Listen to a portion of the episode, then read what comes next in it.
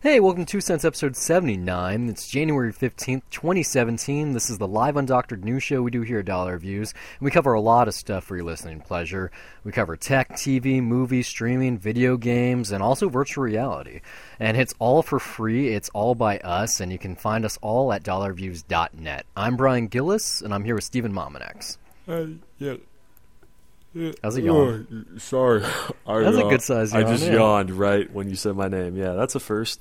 Well, that's how you guys know that it's real. I didn't cut around that. We're not going to recut this or anything. It's for real. this is the week that a lot happened. Most notably, Republicans decided at 1 a.m., I think that was Thursday, uh, that they were going to kill the American uh, Care Act, or also known as Obamacare. Oh, they I- always decided that they wanted that. It's just, well, they now they're- actually began doing it. Yeah. It happened. The vote happened, I believe, at 1:50 a.m. Pacific Standard Time, so it was really late on the East Coast. um, and I am one of the Americans affected. I, I'm very lucky in that my emergency visit what was that a year and a half ago was covered under that, and also that I had a you know just a standard checkup the other day and got my prescription also. But what this is actually doing is ceasing the uh, coverage of pre-existing conditions that were present in people before Obamacare was uh, fucking thrown out, not thrown out, but rolled out, which I kind of support. Except, what if it's something that's really severe, like diabetes, for instance? Yeah. um, because yeah, it's kind of it makes sense. Like you shouldn't be able to get grandfathered into healthcare. Like if you already, we'll use like a lesser problem. Like say you have, um, shit, I don't know. Like it's hard to say any condition is less.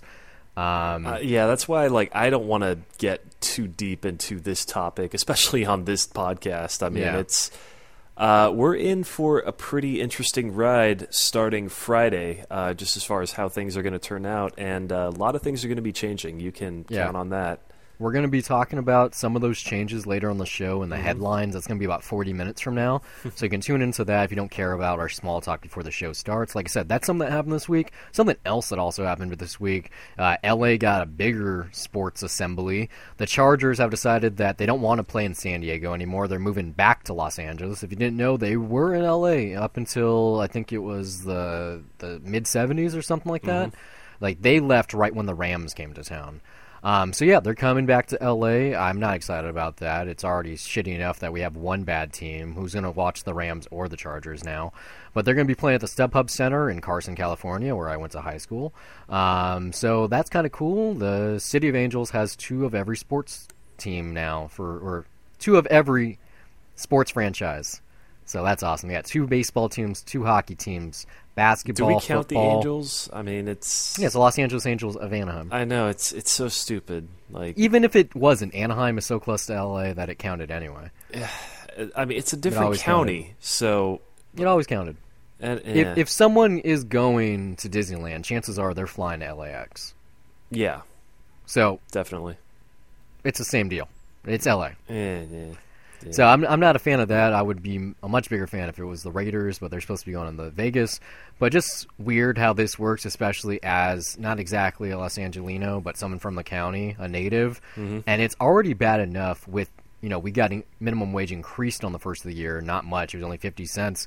But it's already hard enough to find not just a place to live, but especially a place to work in this uh, country, let alone this county and this city. Oh yeah, no, I mean California is getting very expensive in general.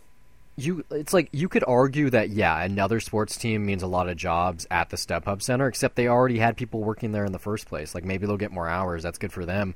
But this is going to hurt things. This is going to probably increase um, gas or countless other things because they're going to assume that more people have money in the area I don't know. We're going to find out in the year or two to come. Um, and by that point, we're going to be midway through a new presidency. So it's going to be very, very interesting. But I wouldn't be surprised if I took a, a page out of your book and I left LA also. just because, like, you can, if you have a dream, you can make it come true anywhere Oh, now, yeah, especially with the internet. And I really can't live here anymore. It's not even the people. I mean, the people is part of it. But yeah, like, I mean, for I, me, I don't feel like, nurtured. Yeah, my, me, it was not just it was really economically driven. It was just kind of like, Mm-hmm. well, I had the best time I could in California, and unless it's for work, you know, I have no reason to really go back. Like it'll always be a nice memory memory to turn back to, and like you know, just looking back at chapters of my life. But yeah, like I I'm cool with moving forward and living in different places. That's a personal thing. Uh, economically, yeah, there are way better places to go to Oh, than yeah. California right now. Like it's just it's getting insane and I mean honestly every time I'm there now like I I like being there for a day but then I can't wait to leave again. That's why if I it just the last two times that I went there uh, for Thanksgiving and for Christmas, I was literally there just for one day and then I left and that was a good healthy dose for me. It's like, But I love we- where I am right now though. If we were in the past, I would say it's time for me to to join the circus and go on the road. um, but yeah, that's something that's going to be of the past now. Uh, today, matter of fact, they announced that, or yesterday, I think it was, that Ringling Brothers and Barnum and Bailey Circus is going to ce- cease performing altogether come May of this year. So the greatest show on earth lasted 133 years. They got a Oscar winning Best Picture film named after them, and now it's over. It began about two years ago when they decided to retire their elephants for lots of different reasons, most notably like shit like uh, blackfish and people going, hey, this is bad for the animals. Yeah. PETA. Um, and so with the elephants gone, people stopped coming, and so now it's just not making any money. That the circus is dead. I don't think we're gonna ever have another circus again. I mean, yeah, it's That's sad. That- that is very interesting to think about. Like I, I don't think I, I've probably been to one circus my entire life, but yeah, it's I not. did. I did Ringling really- Brothers at the Long Beach Sports Arena. Yeah. In um, I don't know, like '96 or something Is like that that. the only 95? one? Like, yeah. See, even for me, it hasn't been since the '90s. Like right now is just a modern form of entertainment. I don't know if it's really there. I don't. It seems more like it's just seen as a bit of an old timey thing. That It is kind of makes sense that it's fading away. But yeah, you it's we're going to be missing no- something at the same time. It's no more old timey than the other things that this event company does, because you know Ringling Brothers doesn't own themselves straight up anymore. I mean, they Mm-hmm. that's like the original merger with uh, what you call it, uh, the Parker uh, Barnum Bailey's. But what if it was like Barnum and then they joined Bailey's and then there was one Ringling Bro and then the other one and then all four of them merged? Anyway, that's a bad joke. But these are the same people that put on like the Disney on Ice and like Marvel Avengers Live and and they have like a live Sesame Street happening. So they still do the traveling big attraction, you know, Yeah. like Staples Center and shit. That's still what they're going to be doing, except now it's not going to be the circus. Like the circus, yeah, death defying stunts and all that. You're not gonna Yeah. see that much anymore. That's The train animals a and, bummer. and all that. Yeah. I think Barnum and Bailey's is still getting a biopic. I want to say that Hugh Jackman's going to star in it, or at least that's what it was originally. Who knows where it is now? Like I haven't heard anything about that in quite some time. But if there was ever a moment to make a film about the circus outside of like that Water for Elephants movie, uh, now would be it. Uh, just capitalize on the idea that yeah, the circus is dead now. This is and like parents would go take their kids like, oh yeah, when I was a kid, when the circus came to town, it was a big deal. Um, in terms of just VR, having like you know, elephants and acrobats and stuff in VR. Just capture as it for one last go. That would be Yeah, great. Yeah. it would be great. I mean, uh, like the Obamas, for instance, Barack and Michelle did like a White House tour in VR as their one of their farewell things. They also gave Joe Biden the, the the Medal of Freedom, which was pretty awesome. Uh, you start crying during that. If you haven't seen that video, definitely check it out. Uh, but those are the things that ended this week. Those are probably the things that everyone's going to be talking about. And instead, like I said, we're going to be talking about tech TV, video games, that kind of stuff, the things that we talk about. So here's the teasers. It's the little things to get your attention. I know that was kind of good to begin with, but here's some more anyway. Uh, and we're going to begin right off the bat with Amazon. This is something that's already in effect. Uh, if you haven't heard of Amazon Prime channels, it's basically Amazon's version of of cable. You already have Amazon Prime that gives you stuff to their Prime library. You got their music, you got their mm-hmm. Kindle lending library, all these different kinds of stuff, the App Store, whatever. And if you have Prime for an additional fee, it ranges from like five to ten dollars a month, or even fifteen in certain cases, like HBO. You can get a subscription to certain cable outlets, and they just started doing something new. It's what they call anime anime strike, and this is made actually by Amazon. It's in-house branded video on demand package, and it offers similar content such as Crunchyroll and Funimation with a couple exclusives. But this is anime, movies, and TV shows. Some of them air exactly the day that they air in Japan without dubbing. Uh, so this is them trying to target that certain audience, and I think that they're going to be doing a lot more of these to come. They said that they have more planned for uh, later this year, and I kind of wonder what those are going to be, just in terms like maybe they have like a musical type thing where they film stuff live on Broadway. I don't know, but I, I think that they really have to keep doing a specialized audience for these channels to really take off, because then it really buys into the name. Like it's a channel, kind of like on cable. Um, but yeah, Anime Strike is already out there. You can already do. I think it's like a forty-eight. No, it's probably a seven-day trial, a four-day trial. You can already do it, and it's on Prime. I've already seen it. So really, really cool that they, because that's a big, big, big, big uh, audience too. And I mean, am I fair in assuming that this is stuff that's not being distributed easily in the United States? So it's uh, like I said, it's there's- exclusive content, right? There's So- Crunchyroll and there's Funimation and there's VRV and there's like a couple of other outlets like that and then Mm-hmm. you even have like Cartoon Network and, and, and, and outlets on traditional TV. But yeah, they have a couple exclusives that I don't think you can get anywhere readily available. Uh, maybe they were already on Amazon and iTunes for purchase, but in a subscription model, like no. And I don't think cable even has a dedicated anime channel anymore. Anyway, like he was like Funimation. It was oh a part of like the Ty- uh, Toonami block. I almost said Tainami. We'll be talking about that in a minute. Um, but th- I think this is really cool. Like I said, I, I'm more interested. I'm not an anime person anymore.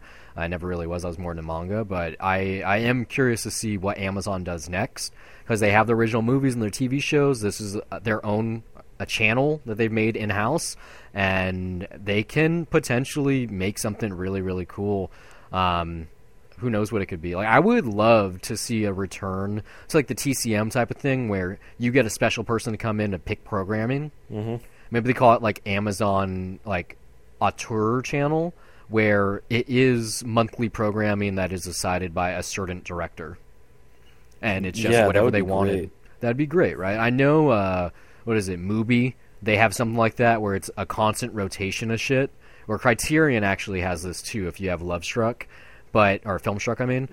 but Amazon is like I I haven't Same heard difference to a cinephile. I haven't heard anything about Filmstruck since it was launched. I haven't heard a single thing. Yeah. Like DirecTV now, I've heard a lot of stuff. It's supposed to be really, really bad.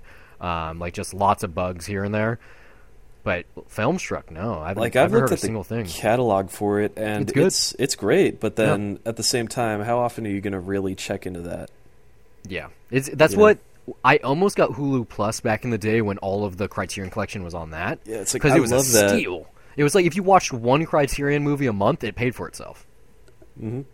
And I mean, now, yeah, I mean, for me, it's more like you know what, Criterion might be like once a month or once every two months because they get like, uh, the, you know, they they get uh, mainly cerebral stuff for foreign uh, underdogs that no one's really ever heard of, and I love digging into that stuff. But it's like, I'm not gonna binge on that, you know. Like, Hmm. I, I take it when I'm in the mood.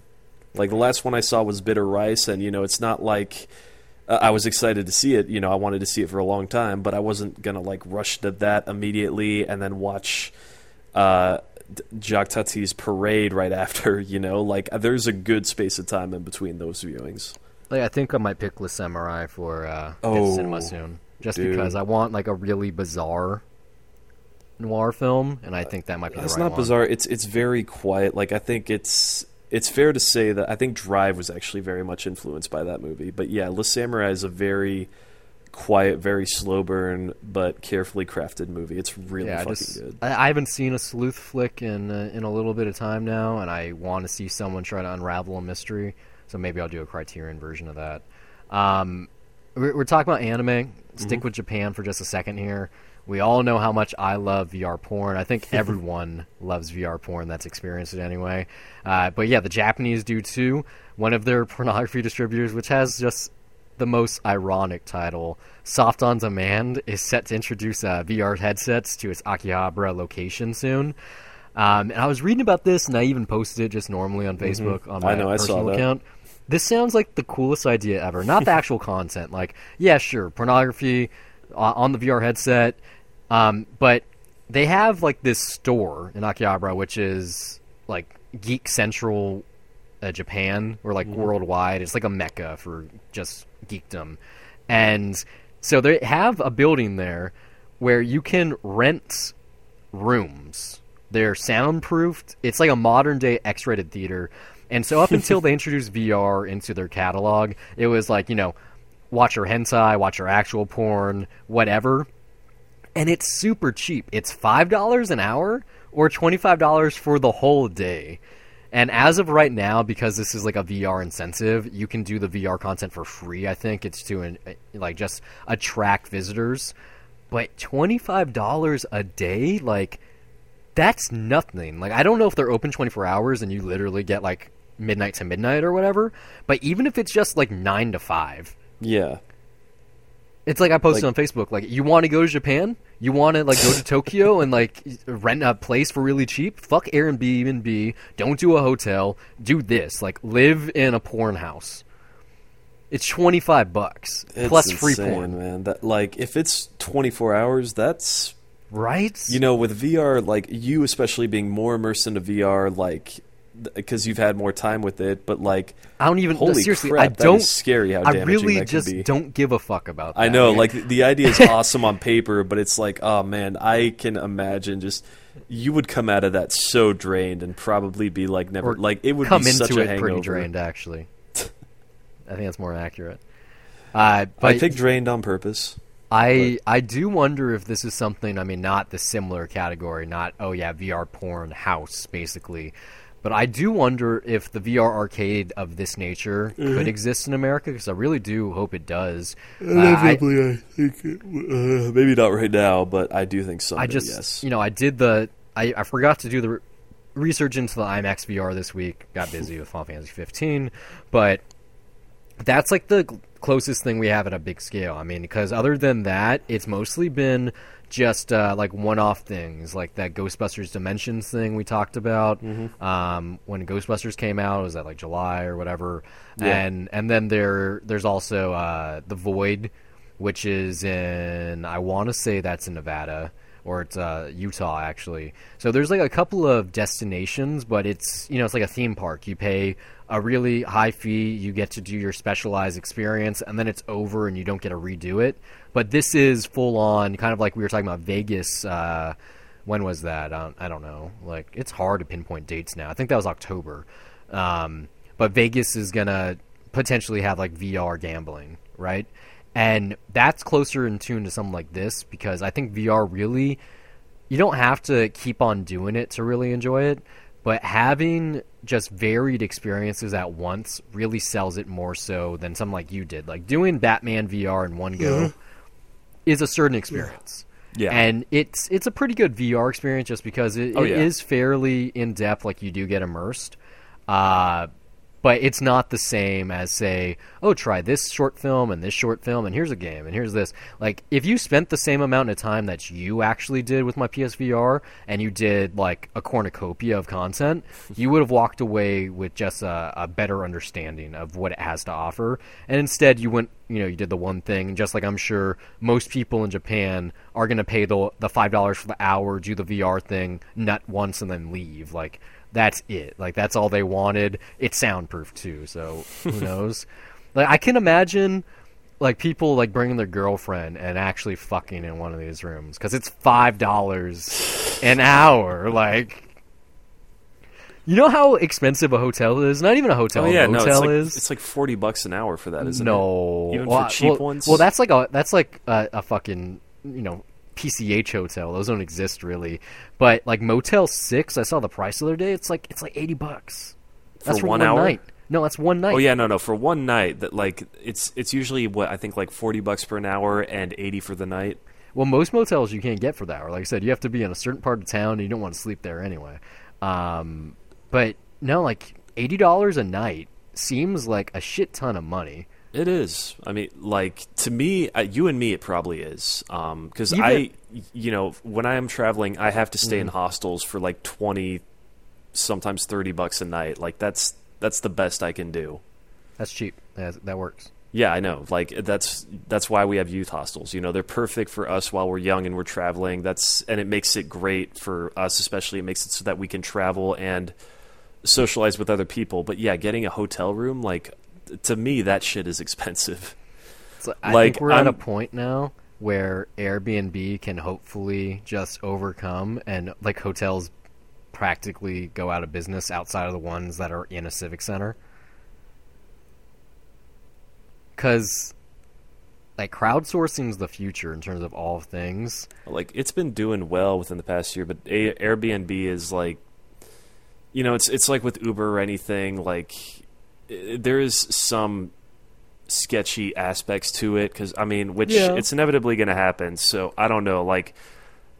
I, I I think people might at least be willing to pay extra if they feel comfortable knowing that something is legit.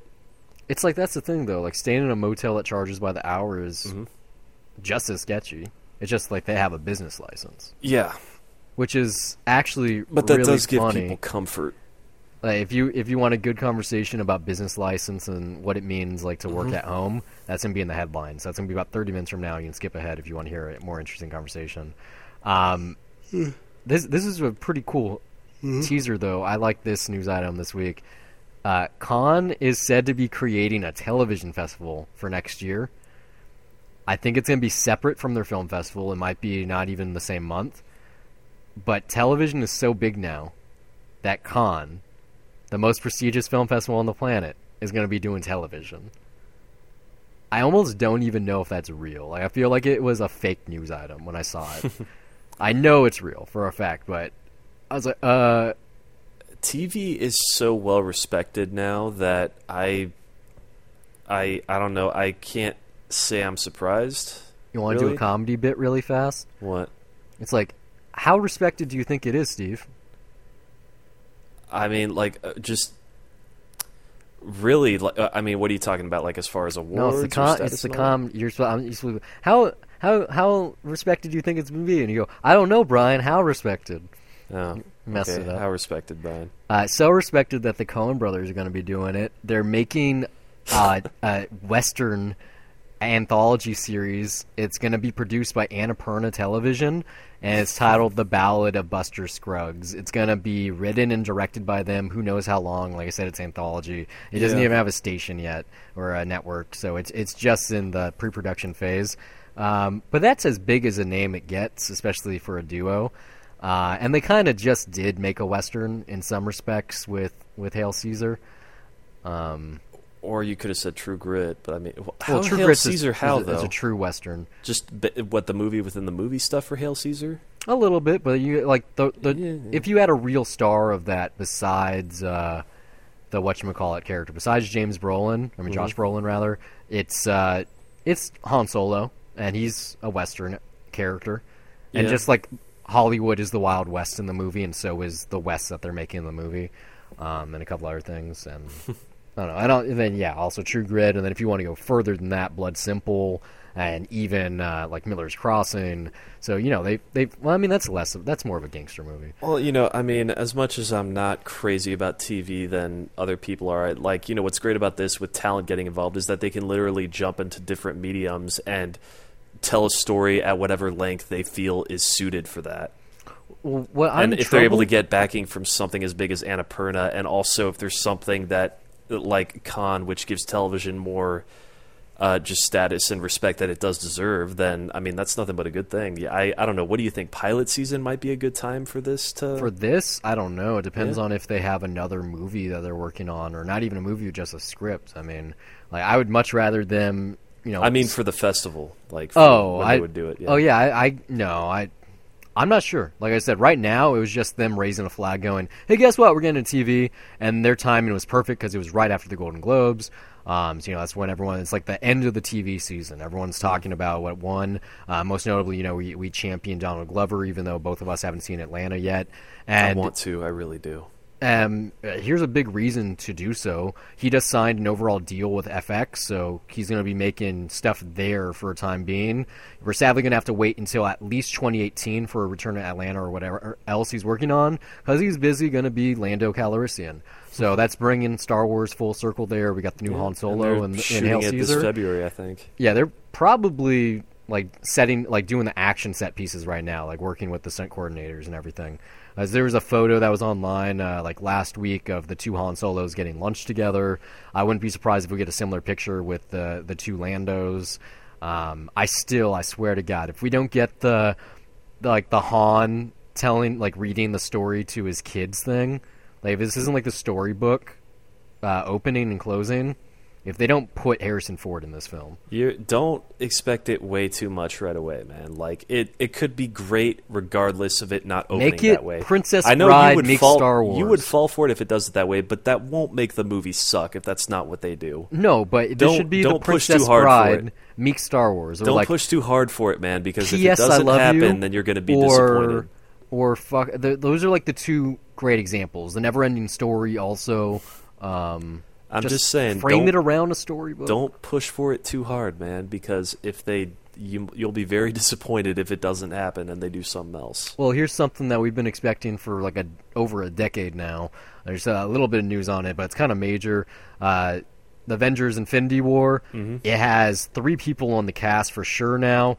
That's Gamora, Spider Man, and possibly Peter Dinklage playing a huge role. No one knows who that is. It's probably going to be someone real pivotal. Um, but yeah, Spider Man and one of the Guardians of the Galaxy are 100% in the The big. Guardians were already confirmed that they would show up. maybe like it, like Or anyone. was that speculate? We talked when about this. Gamora is the daughter of fucking Thanos, then yeah. Yeah. it's basically confirmed. But this was an actual confirmation, and like I said, the same goes for Spider-Man. So that that's pretty cool. It's gonna hopefully, if they get at least one of the television people in there too, it will just feel really, really, really epic. Because you know, Avengers one, pretty epic. But Batman vs Superman, and I'm, it's not because I'm even DC fanboy, tons more epic. Even though it's just two people, or I guess you could say three, and then if you count the cameos, like fucking si- six.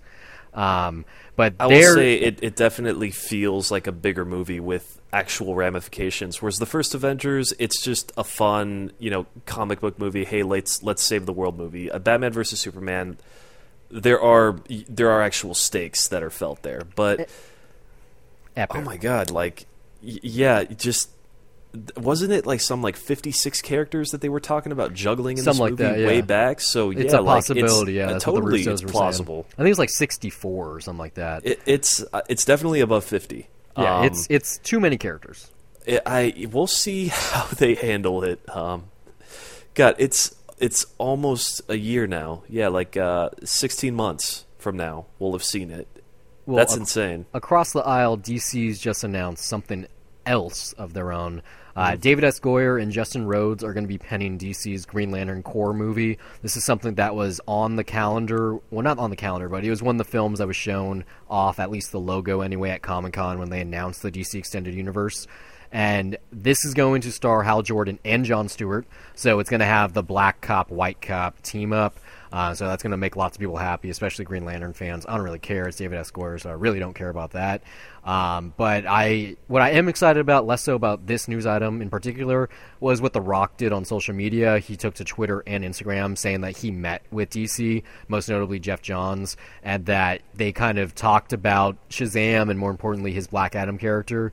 And he said, like, I really like the way they're going. Trust me, by the time it gets to our movie, it's going to be a totally different thing. It's going to have like a real like heartwarming tone, and it's going to be a lot of fun.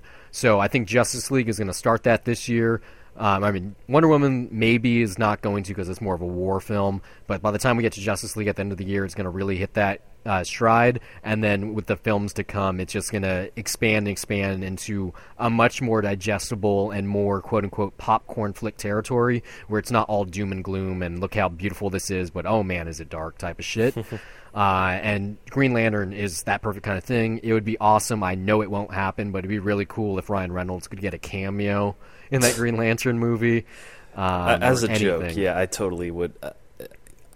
Yeah, like why couldn't that happen? it could totally happen. I It hope totally it happens. could. Yeah. I hope it happens because that's going to be they they just started writing this thing. hmm So by the time they film that, for all we know, Fox could reboot their X Men universe, and Deadpool won't even exist the way we know him anymore.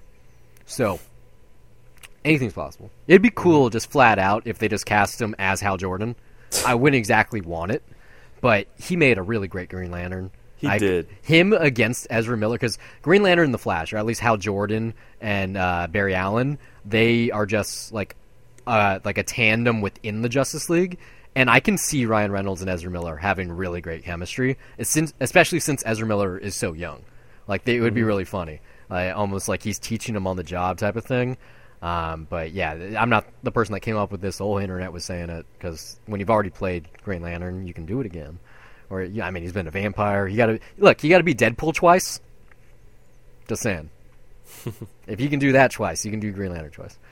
Uh, but yeah, that's the teasers. Here's the penny thoughts. These are the things that we review in the middle of the show, just to give us give you an idea about our viewpoint since you haven't exactly got it anyway. And it also kind of just lets us unload our critical opinion because we do do Debt to Cinema once a week that comes out every Wednesday. We do dollar reviews every once in a while. We have several shows. I'll be talking about them once we finish talking about Penny Thoughts. But this is just something that we definitely do every Sunday. Um, so I'll start. I, I didn't do much this week. Like I oh I didn't say it on here. Uh, I said it during our episode of Samurai Cop, which you can listen mm-hmm. to on Wednesday. Uh, I didn't. That's the only movie I watched this week, so I did a lot of other stuff instead. The main thing that I did was uh, watch Awesome Games Done Quick 2017. Uh, this is something that I've been aware of for about four years now. It's on Twitch. Well, it's on Twitch now anymore. They do Awesome Games Done Quick, and they also do Summer Games Done Quick. And what this is is speed running, which is a very niche thing in the video game community. Basically, the concept is how fast can I beat a video game? So these are people that play and play and play play games until they break them. In certain cases, they use glitches where you go through wall, which is walls, which is called clipping, or maybe they abuse the mechanics so they're running faster than they should be. All kinds of stuff. You watch this thing, all of it is archived on YouTube. You can watch hundreds and hundreds of hours of people speedrunning from just these marathons alone, and then also just people in the community. But what Games Done Quick, what they do every uh, January, and then I think it's going to be uh, July. It's every six months they do these marathons where they get a ton of people on Twitch to come in, go to whatever uh, hotel or conference that they're at. They do it of the audience there. They do it of the global audience. So I think there was like it ended last night, and at its peak, when it got to the final game, Undertale, there was over 200,000 people watching at once. And the whole purpose for this is for people to donate for a good cause. 100% of the pre- proceeds go to the Prevent Cancer Foundation, and they made over 200 million this year, or not Jeez. 200 million, 2 million, excuse me. They made okay. 2.2 million. That's still big, but yeah. way big. That the most they'd ever made until this year was like 1.7. So they raised it about half a million more than they usually do which means in the summer, if the the trend continues, it could be two and a half. And that's just really exciting. But it's more, it's just fun to watch the event. They had some really, really great runs this year. They did a mystery one where they had four competitors and they didn't know what games they were going to do. So the first one was a four and four, four race in like Donkey Kong, um, Donkey Konga, that GameCube game where you actually use the conga drums. And then that went into like a Wii game and something else. Uh, there was like a Donkey Kong Country trilogy relay race. Of course, lots of Zelda. They have like a TASBot section where that's where you program a computer to do frame perfect stuff, so you can literally beat the game with robot assistance, or rather, um, assistance as fast as possible. Uh, I think some of the cooler stuff I watched was the awful games done quick, where they had like really poor, like they did like a Bible game and and and some other shit, but they had um like a Super Mario, uh, the original Super Mario number one speed run with four people. Um, just if you've never watched speedrunning before, especially like a, a, event of this caliber, it's it's really different, especially because it takes what video gaming is. You know, it's a medium that's kind of preserved for a singular experience, especially these older uh, titles. And and mind you, these speedrunners they do everything from like Atari to present day. So the final game that ended the uh, the marathon was Undertale. That came out in 2015. So there's mm-hmm. or like the the new Doom that came out this year or this past year, 2016. It came out like May. There were already people speedrunning that. So sometimes a game comes out and they already know how to do it. Like uh, some of the stuff I've seen, like there there really is no threshold to what they're possible or what's capable. Like there, I'm like 65 hours in on Final Fantasy 15. Someone already beat it in less than 10 hours. So it's just it's a fascinating little niche which uh, doesn't really exist anywhere else. Um, like I said, and this is on Twitch too, so that's like a big mm boon. They had 200,000 people watching just this this weekend, and it was a whole week marathon. Um, other than that, I did some video gaming. I, I, finished Resident Evil 6 last night. It took me over three years. Uh, I did the whole thing. There's a reason for that. It, I did it as Because a you're pussy, I know that. no, no. Resident Evil Six is not even close to scary. Um, this is a, a game that I played 100 percent with my buddy Luis, who's been on this show and also Dollar Reviews. Um, we all we played it 100 percent on the couch together, split screen co op. So I, I bought the game because he insisted. Uh, it was it was like April of 2014, and we finally beat it in January of 2017. So just about three years. And like the other reason is it's not the only game we play together. Like we play video games at least once a week online, but this is something like it's on my PS3. He has to play it here, and he made me buy the game in the first place. It was like 20 bucks, and it was still that was too much money. Over 60 hours of gameplay in it. It's like I said, we played for three years, and then 20 bucks is still too much. It's like not the best game ever made. Um, and the final thing I did was uh, I oh first off, awesome games done quick. Any games done quick event, buy that for a dollar. I love watching it. It's a marathon, so it doesn't matter what day of the week, what time of the day. It's always running twenty four seven. There's funny commentary, good jokes, bad jokes, whatever, and it's all for charity too, which is really cool. Um, the final thing I did this week, I checked out the first episode of Netflix's series of unfortunate events, which is Nice. actually uh, really good. I I don't know if not if, but when I'm gonna check out the rest of the uh, season. There's only seven other episodes. The way they do it is, I think it's just yeah, it's the first four books of the series. Yeah, and they do yeah two they- episodes for each book. Mhm. So they have Yeah. an hour. They have two hours for each book, and they do it in a half. So it's really cool, and just the way it sets up with Patrick Warburton doing uh, the actual Lemony Snicket narration, like he's the character. Mm-hmm. Um, very green screen heavy and very digital, but they'll have like, like, um, cutaways and all kinds of cool stuff that he's doing, and just the characters. Um, I don't know. I liked how they set them up though. Like when they first intro- I saw the first five minutes. By the way, Oh, um, well, that's not enough. I'll, I'll tell you this: I stopped right at the moment when they quote James Brown. Um, that's not me saying that I'm giving up on the show, but that was just me reacting to it and going, "Yeah, I just don't think I want to watch this right now." No, yeah, it's a very weird Yeah. thing. So are the books. So is the movie. I did read the books though as a kid. I stopped right at the second to last one. I think just because I got too old by the time that the You uh, read for very quite last some one. time if you finally got too old after like 20 books. no, there's like thirteen. No, there's more than that. No, there's th- there's thirteen. They Google stopped at right thirteen. Now. I think I'm- they is it only 15? I thought it was seriously, like- Thirteen. I thought it was like 23 books or something crazy. No, no, no, no. It's thirteen. Let me look. Um, I'm gonna look this up. Yeah, no, I'm pretty sure it's thirteen. I mean, I could ask Tyler, but he's not on our show. You're like, oh, it's this number. Of course, he knows. Uh, I mean, 13 sounds like the smart choice just because of bad luck and all that shit. Um, and it aired on Friday the 13th too. Um, Yeah, no, but it went on for uh, like Yes, 13. That- You're right. Yeah, and um, let's see. I think it stopped. Yeah, that series went on for like seven years or something. Yeah, something yeah, I was in high school by the time that No, the, yeah, we, we were the last one came out. I like- was I was too old when the series even began. I remember I was in middle school. I was already reading Harry Potter, and I kind of stopped at that point.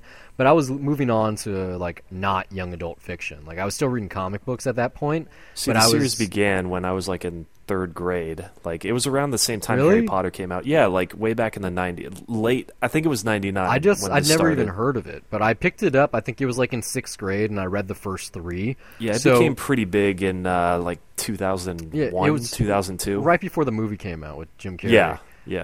Um, but yeah, this this show, especially when they get to Count Olaf, Mhm. oh my god, Neil Patrick Harris is so over the top. Like it's perfect for him. Like you know, this is someone that wants to be on Broadway. He's he's a magician. Like him getting to do big wardrobes and prosthetics and stuff, and not having to rely like on his good looks.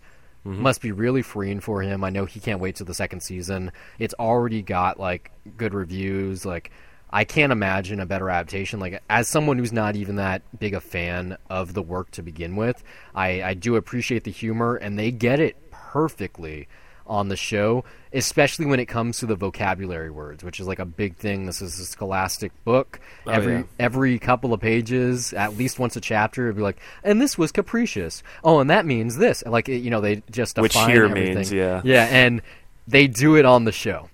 In that Like- first episode, I think they taught like four or five words. Oh yeah, no. Within the first five minutes, it happens real quick. Um, and like they, and all the kids are like, "Yeah, oh, yeah, we know what that word means."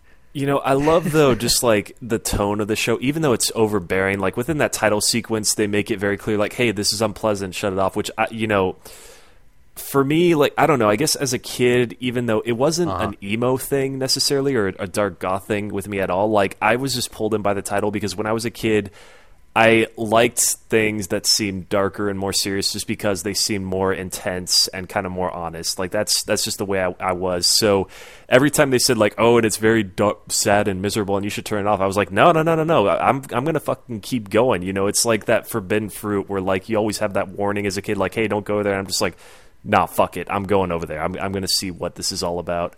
Like, you know, I, I don't know that title sequence. Just like it's so joyously like playing with that, and I feel like I should be annoyed with it, but I'm not. And also, yeah, I do really want to keep going with the show because I was just shocked by the credits of the people I saw that were working on this. I mean, Bo Welch is the production designer. You know, he um, Nope, I don't know. he did a bunch of uh, of Tim Burton's stuff. Like, I'm pretty sure Oh, it has uh, that kind of look. Yeah. yeah, no, like uh, he's you've definitely seen uh, his sets. I'm pretty sure he did the sets for uh, the original 1989 Batman It's like for better and or Edward worse, Scissorhands. Like James show- Newton Howard fucking composed a score. It's like that is that is big talent even for Netflix. Like I have to fucking see it. if for better or worse, this looks a lot like the movie. It just it has uh, it's coming from a just better place. You know, this isn't a, a rush development. Um, this is something that just in terms of Netflix production lasted a very very long time. The, the Yeah, I internet mean- was real crazy about how long it was taking, And and, just we the could structure of the movie itself doesn't work. Cramming Yeah. the first three books and then giving it the ending of the first book and just It's kind of like what they did with Hitchhiker's Guide to the Galaxy. It's not always a great idea to adapt a series into a singular film, but hey, that's neither here nor there.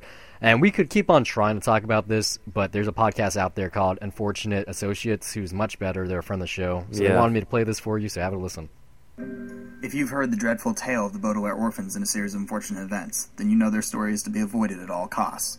But if you choose to delve into this yarn of terrible circumstances, treacherous situations, and despicable men who seek to steal the riches of orphans, then seek out the Unfortunate Associates podcast on iTunes, Google Play, or anywhere you find podcasts. Every week, myself, Tyler, and my co-host B discuss the series of unfortunate events, books, films, and now the Netflix original series. Here's a clip of what you can expect when you tune in to Unfortunate Associates. If Sunny is stuck there with the suicide note from Aunt Josephine, she would just look at it and be like, I know that I can't read baby. yet. Yes, I am a baby. When I imagine Sunny, I imagine her walking around with like sunglasses and a leather jacket, like all the time. The tiniest leather jacket.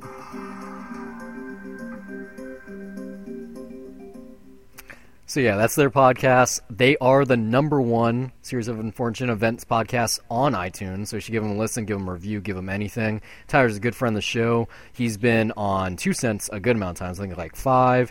He's been on Debt to Cinema and also Dollar Reviews. So he's been on just about everything we've done, but a few dollars more. And we've also been on his Cynical Cartoons podcast. I would still love to go on uh, the Adam Sandcast, which I just. Great name. He works for Anna Faris, though. He he works on her podcast, so he's trying to do lots of things. He's trying to get lots of guests for this show in particular. Uh, so I'm very very excited for him. Ah, good Um, for him, man. I'm, I'm gonna give a listen. I'm curious what their review for the first episode is. Uh, but what are the three things you checked out this week? Oh boy. Um where should I start? I guess well, I'll start with one that I know you saw. I saw the remake of The Blob, which and this is a Terror Tuesday, by the way, Brian. Uh-huh. Uh, not like Terrible what you Tuesday. No, no, no. I mean, because it's not a terrible movie. First of all, it's a pretty awesome movie. Like, I mean, first off, you know what? You're right. Drama's mullet in this, Awesome. pretty awesome. Just drama in this in general, pretty awesome. I follow mean, him on Twitter. I'm on Twitter on Instagram. He got No, one dude. now. Kevin Dillon has an Instagram. Check oh it out. man, like they amp up this movie like so well. Like th- this should be like um I guess for what the thing from another world was and then what John Carpenter's the thing ended up being, it's like a huge leap like that. Almost. And I I feel like, you know, maybe that's a bad bar that I should put it at because it's like at its best though this movie is that good where it's like it's pretty much as good as the thing and you know it's funny because they actually played the trailer for the thing on 35 right before my screening but then i don't know at the same time it's like it, this frustrates me because i probably see three movies a year like this where it's like the stuff in there is so good and yet i feel like it should be better like like the movie has just so much great stuff that it just demands to be better, and this ends up just kind of being you know Eh. a throwback to like a fun 50s b movie that it was based on and it ends up being a really fun movie but it's like I, I mean, and it, it it just it goes crazy. But I just I feel like this should be great. Like you know, not not like just pretty awesome and epic, but like it, it. I feel like it just has to be a great monster movie. There's a And- couple of scenes that are awesome. Most Oh, yeah. notably for me, like the the lookout, like the the make out point sequence. Um, Kevin Dillon on the motorcycle because he, he is pretty badass. The movie theater scene, which I talked about Yes, already, like- on two cents forever ago. Oh my god! Like Um, just the way that they up it here, because in the '50s one, it's like you know, okay, the Blob itself, which holy shit, by the way, dude, the gore Oh, in this, good. like it So is. this would have creeped me the fuck out as a kid. I wish I saw this as a kid because I would love the shit out of this movie like now. But the mid- like, 80s it is fucking when- creeped me out when I saw this in like in the theater, and I just did not expect it to be that scary. I was thinking, oh, the '50s Blob, like, what the fuck could the remake do?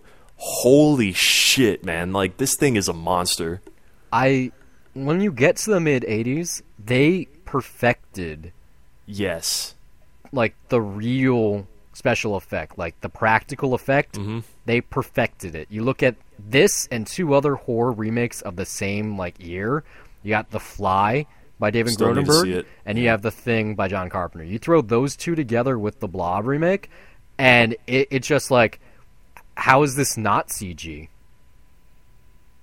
I mean, like to be fair, there are obvious moments of uh, rear screen there, projection. Yeah, But even still, But- it's it's so fucking good looking. I know, like, like- the whole movie, like maybe not just the the, movie theater scene in this Uh-huh. though, like what I love that they added to it is that's basically the same scene.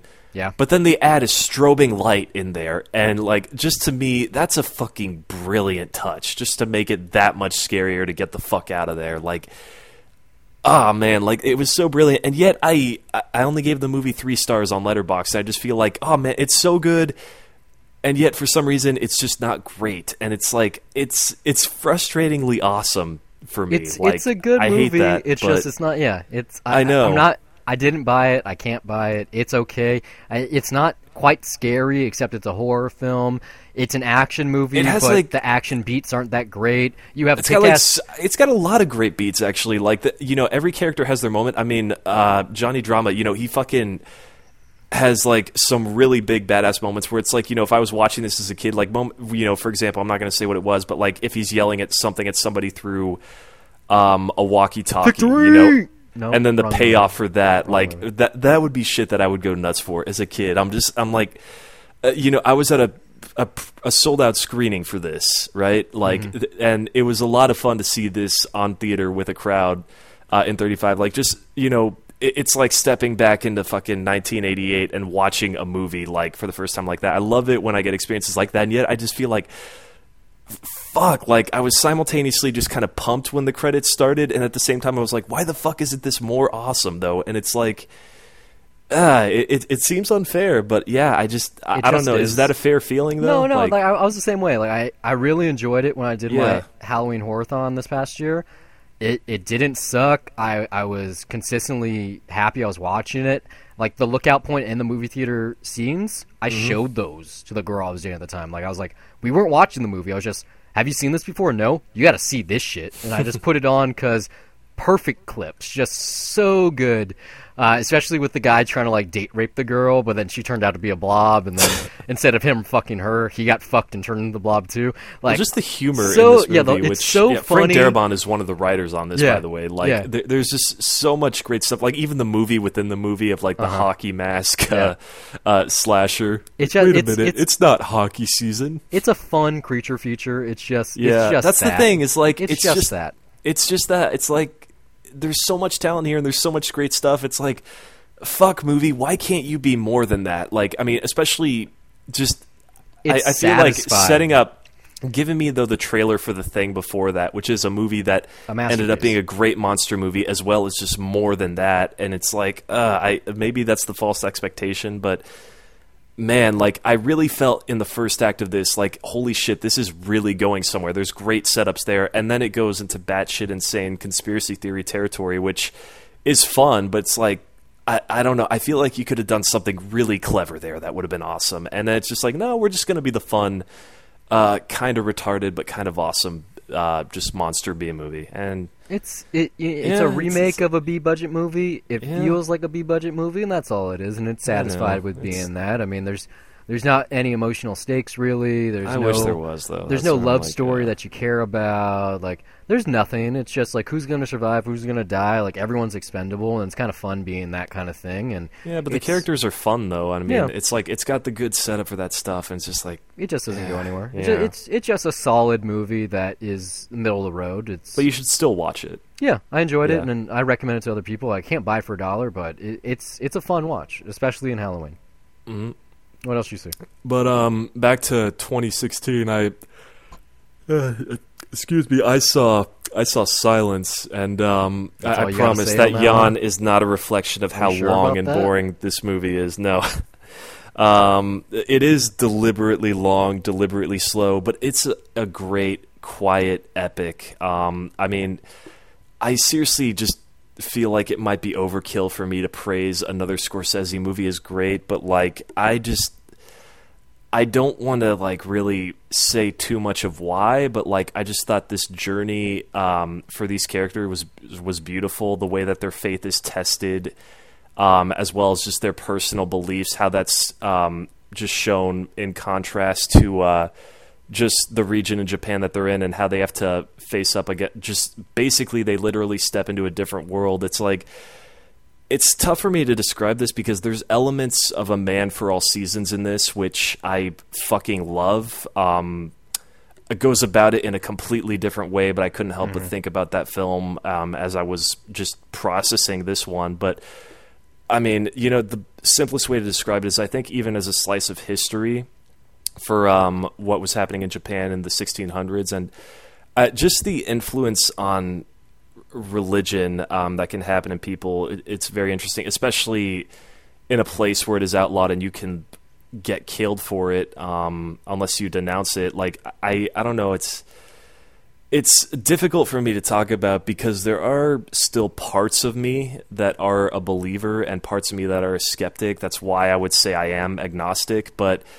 I, I think you know the part of me that still has faith is definitely uh, triggered something in me. Like and i think um you know it's just it's interesting because there's so many conflicting thoughts here and that you know in one way this is a movie about a man uh about a jesuit um priest who's you know going around spreading the word of god but at the same time he's in a country that outlaws that. And their viewpoint is that he's basically intruded on their way of life but it's like you can kind of sort of see both perspectives um, and sort of where they come from in that. And it's just it's a fascinating conflict I think to see unravel. And I sure as shit was never bored.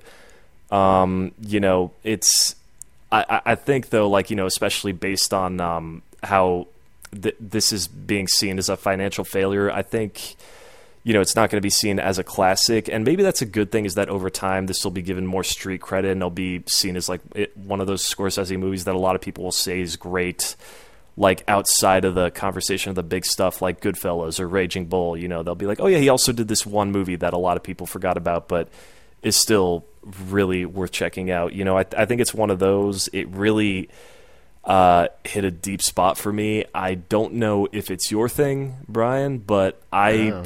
I was really really happy just to see a movie uh, like this. Like you know, just technically also that just shows Japan and just this time period in a beautiful way and really sucks you in. And it's it's very quiet it's very minimal but i was just i was with it the entire way. I mean this is masterful filmmaking from a masterful filmmaker that you know we just don't see that often. And when he's on his a game and he's just giving it everything he's got um i you know i just couldn't help but be fully sucked into that and i freaking i loved this movie at the end of it and i loved the uh, feeling that it gave me at the end of the day and that it really gave me a lot to think about I mean, it's Scorsese, yeah so I'm probably going to see it eventually. Mean Streets is proof of that.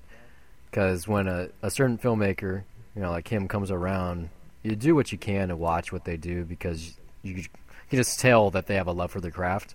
yeah Um, but it isn't something that I'm going to see in theaters, despite how gorgeous I'm sure it is on the big Oh yeah, screen. just the sound in general. Mm. I mean, too. Which I, I seriously can't even remember if there is a score in this. Like, it's There has to very atmosphere heavy. Has I mean, be. like, I, I, I don't want to look it up, but like, I just I had this thought where I was thinking, It's called Silence. oh man, no yeah, score. like no, because like you definitely there is emphasis put on the environment around you, and Uh-huh.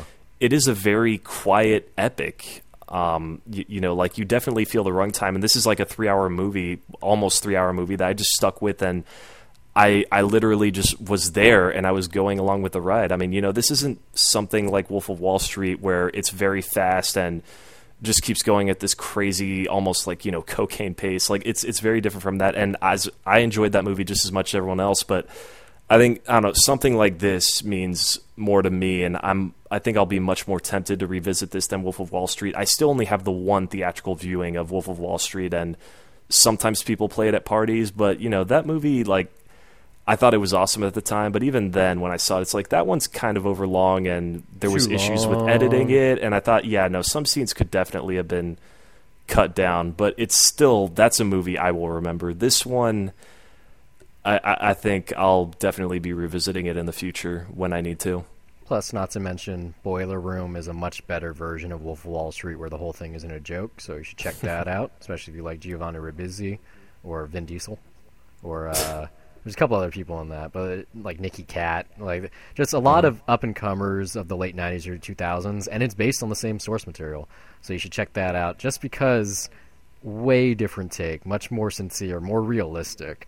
Um, and and you got one more. What's your third? I do have one more. Uh, the last movie of 2016 that I was considering, I saw Patriots Day, Oh, yeah? which You you, know what? it? Yeah, yeah. Uh, Peter Berg is like three for three now on doing these. Uh, I, I guess we can call it like the True Heroes trilogy or something. Um, American Survivor. I mean, no, no, Lone Survivor, yeah, which was really good. I'm I'm upset that I missed um, what is it, Deepwater Horizon. Like I really wanted to see that. It's out on uh, DVD and Blu-ray now or streaming, so I'm gonna have to check that out. I really want to, especially after this, because I mean, this just man, like th- this was something. I mean, you know, I, I feel like. Maybe just uh, criticisms of this being like jingoistic, you know, very pro-America. Could you know you Fuck could definitely throw that out there, but it's about Boston Strong. It's I what know, happens and it's- after you stop the, the people that like- did the, the bombing at a fucking marathon. Of course, it's American. I know. I mean, I it it definitely just it it hit the emotional, you know, soft spot for me, like especially in that regard. But I mean, just the experience of watching it itself, like. I mean, you know, as far as criticisms I've heard, which were inevitable, there's things like, you know, okay, Mark Wahlberg's character is a fictional character. He's basically there for every big moment of the movie. That's not a real life hero because he's conveniently there when he needs to be. And it's like, okay, I, I get it. It's, Peter it's kind of over, is your boy. He yeah, finds it's a way. it's overblown and it's Hollywood in that sense. But then at the same time, like just the craft here, like uh, the, I mean, you know, the entire ensemble's cast, like the little areas of Boston that you see, all the things that are happening at there, the details of the time and day, the locations.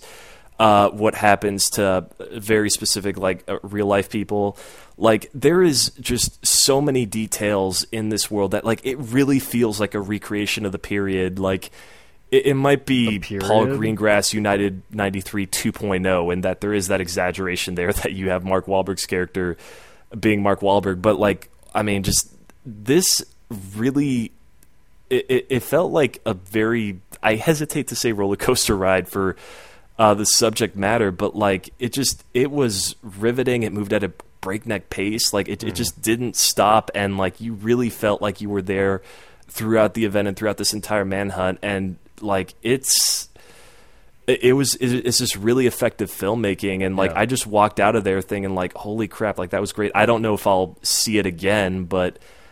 I mean, if Peter Berg is going to be the guy that keeps doing things based on real events, then I mean, it's like, yeah, you know, by all means, keep doing it. Don't do Battleship again, because fuck, that or, one really. Hancock. I don't care. If you yeah, like I mean, like one. I was, I was happy when Lone Survivor happened because Yeah, it's a good movie. Battleship really pissed me off. Like I mean, when I saw that. already continued the True American Tales thing. His uh, SEAL Team Six thing is coming on History Channel like any day now. Yeah. he directed Yeah, the so, first I episode mean, of that. So Hey, so if this is his niche thing, if this is like what, what he's best at, it's like by all means keep doing it. If he's got to Well, be the guy to do it, but yeah, with this one, with the Friday Night Lights movie. True American uh, tales. Like Uh, that's where it began. Sort of, I guess. No, no, 100. percent Friday Night Lights was a true story that was turned into. Yeah, into. but I I don't know about American turned into a movie. heroes like in well, the not face American. of. I'm just saying, uh, like true American stories, like less about heroes. Mm-hmm. Um, just like this is what it means to be American. Like that's like half of his movies. well, also Friday Night Lights is Texas, but Whatever, it's still America, and uh, I think that might be his thing. Just kind of like the hit you in the feels because you're American and you understand it type of movie. Well, honestly, no. It it totally works for me, and I I feel like yeah, okay, yes, it is that. I just hate the fact that the conversation, like, uh, for a lot of people, is going to negate that, or just you know try to like. Uh, j- just pick on it because like there are things here that I feel like are legitimately very effective where it's like they did their research they're trying to balance the fact that they're making a piece of entertainment while at the same time not disrespecting what happened, you know, because like I mean, I think we were talking about this on this show when it was announced and Yeah. it was just kind of like, really is this one of those other things, but it was like, you know what? I did not pay close attention to the manhunt when it happened. So, you know, for me it was pretty I, I'm not going to lie, maybe I'm I'm kind of ignorant in that sense, but I was no, it wasn't very exciting. curious to see where it was going to go even though I knew like obviously what wasn't going to happen but it's like i mean just seeing how that unfolded and there, there's just so many little details like just thrown throughout where it's like you could tell that he tried to inject as or put in as many of the natives as possible i don't want to spoil it but there's a very particular funny thing um, Ben Affleck near the end cameo. Sure. no, no, no, no, no. It, it, it has to do with someone who I just I assume is a real cop, um, and is in the presence of um, I'll some FBI Yeah, uh, I'll- soldiers I'll on the same out. scene, and it's just seeing them clash, like j- just you know the community uh, clashing with the FBI. Like just there's things like that where it's just like I have not been to Boston, but you know we joke uh, we, about the accent online. Uh, you see it in print all the time. It's just like you totally get the personality of that city through there, and it's like I have not heard anybody say anything against it or otherwise. So, uh, yeah, I mean, just you really feel this environment, and like it, it's it's very patriotic. But then you totally just feel th- that the city itself is a character here, and how it uh, manages to pull through this tragedy. But really, like the experience, just it's one that I'm actually really glad that I saw in the theater. And so for me, yeah, it's. Uh, I buy a movie ticket for a dollar at, at a very least. Can I say that? Fuck no. Well, I, I for me it's a definite C. Like Yeah, I, I um, got a screener and that's the best it, way to see it. Yeah. So I'm I'm gonna watch it in in the days or weeks to come. well, use good headphones for that. Eh, I'll do what I want. You're not the boss of me. I'm suggesting it. I'm not ordering you. This is the, the, the section of the show where we Of basically the so the, yeah the show where we advertise our other content, so you have an idea of what we do when we're not doing quick reviews live. Um, so if you do like Uh-huh. us talking about recent releases or. For me, it was video games, but just anything without spoilers. Uh, you can do that at Dollar Reviews. Um, like I said, you go on YouTube, we got a playlist for it, lots of different ways to find it. We're on iTunes, SoundCloud, Stitcher, YouTube, TuneIn. If you can think of it, we're on there Facebook, Twitter, WordPress. Like, literally just about everything. You can just Google us. Uh, Debt to Cinema is the easiest way, but we'll get to that in a second. Uh, like I said, Dollar Reviews, so like things that we have from the recent past months. Elle and La La Land, the big two winners at the Golden Globes. We got episodes for those. We got two episodes for those actually. We got a few dollars more, our spoiler episodes. Uh, we did Green Room and Swiss Army Man, which are both on Amazon Prime. Check those out. And Mm-hmm. Swiss Army Man's on Prime now. I think it's gonna be like any day now. It will be soon. Yeah, like but real, now, soon. I don't know. I don't think it's Uh, like not today, but like probably next week. I I promoted it though. I think the Blu-ray is nine ninety nine. So even then, that's the price of a movie ticket, less than Less uh, the than. price of a nightly movie ticket in some areas. Totally worth checking out. Yeah, that, that And if you don't like it, donate it to your local library so that they can have it for other people to get it, Al- to it. Also, Sing Street, which was just the best feeling movie of the year. You can't watch that and not have a good time. I don't care how fucking like much you hate the world. You're gonna smile. You're gonna love it. You're gonna feel like you're in love, and you're gonna like it. Um, but we, we do other stuff too. We did a lot of stuff for last year's award season, Anomalisa, The Revenant, Joy. Like I said, all this stuff is spoiler free, and our big thing is especially comic books. Batman Superman, we talked about that earlier. We did like three episodes for that. Fucking Suicide Squad, Doctor Strange, Star Wars. Like if it has explosions and you need popcorn for it, those are things that we review most. Like I said, we As do long as it. it's not Rogue One. Yeah, well, I technically reviewed that. Uh, did. But yeah, we, we do it without the spoilers. But if you do like spoilers, you like in-depth conversation, we have a semi-topical This Is Shame show. Like I said, that's called Debts Cinema. We pay off our debts one week at a time. That comes out every Wednesday. Uh, this week we got Samurai Cop coming out. It's one of those so fucking bad, like you shouldn't watch it, but it's kind of funny type of movies. Like you're drunk and you want to laugh a little bit about how atrocious like the dialogue is. It's one of those. Uh, like on the opposite side of the spectrum, we did Riki-Oh, which Steve swears, especially during the Samurai Cop episode, is actually like an honest to goodness good movie. So It's a good movie for what it's trying to be. you can do a tandem That's what I'm saying. of those listens. You can listen to both those episodes. Uh, recent stuff though, we did Tricked, we did Mean Streets. Um, so that's Verhoeven and Scorsese respectively. Mixed Nuts if you're more into Nora Ephron. Uh, we also got one for her. You've got Mail.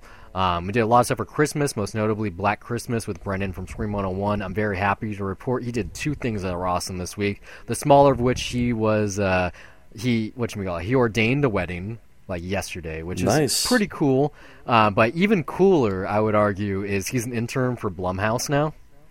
So he, Wow. yeah, he's not working at Scream 101, not Scream 101, uh, Air on the Head anymore, I believe. Now he's doing Blumhouse, which is awesome. So congrats to him. He's going to be back on our show. He's going to be doing Debt Cinema for My Bloody Valentine on Valentine's Day.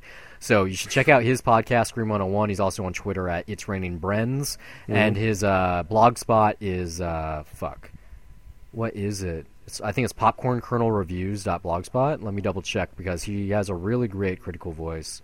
Uh, uh, jiffypopculture.blogspot.com. He's been doing some interesting stuff, especially like on uh, Harold and Kumar and Road Trip and just things that don't usually get reviews. So it's really interesting to see his viewpoint on that. So yeah, give him a listen. He's going to be on the show again, and maybe potentially we'll be on his show every once in a while. Still hasn't happened. that'd be cool. Fingers crossed, fingers crossed. Like I said, we do a lot of stuff. Obviously, we got two cents. We've been talking for an hour now without break, without pause, without any edits. And if you want to fund us, you can do so. We were talking about Airbnb, Kickstarter, and you can do Patreon. Patreon.com slash dollar views. Give us some money. It could be a dollar a month. We don't care. Anything helps. If you don't want to give us any money, fuck, just give us some feedback. You can send us an email, bryon at dollarviews.net. Yeah, that's harder to smell than it is. It's B R Y O N. Uh, you can go shout at us on Twitter, on YouTube, follow us on Facebook. Literally any kind of feedback, any kind of promotion, every little thing counts. And we're doing this for free, and we're telling you if it's worth your dollar. And so if you'd like to give us our dollars to tell us that it's more than just free, I would love that. But here's the headlines. It's about an hour into the show, so if you stayed this long, you must really like the news.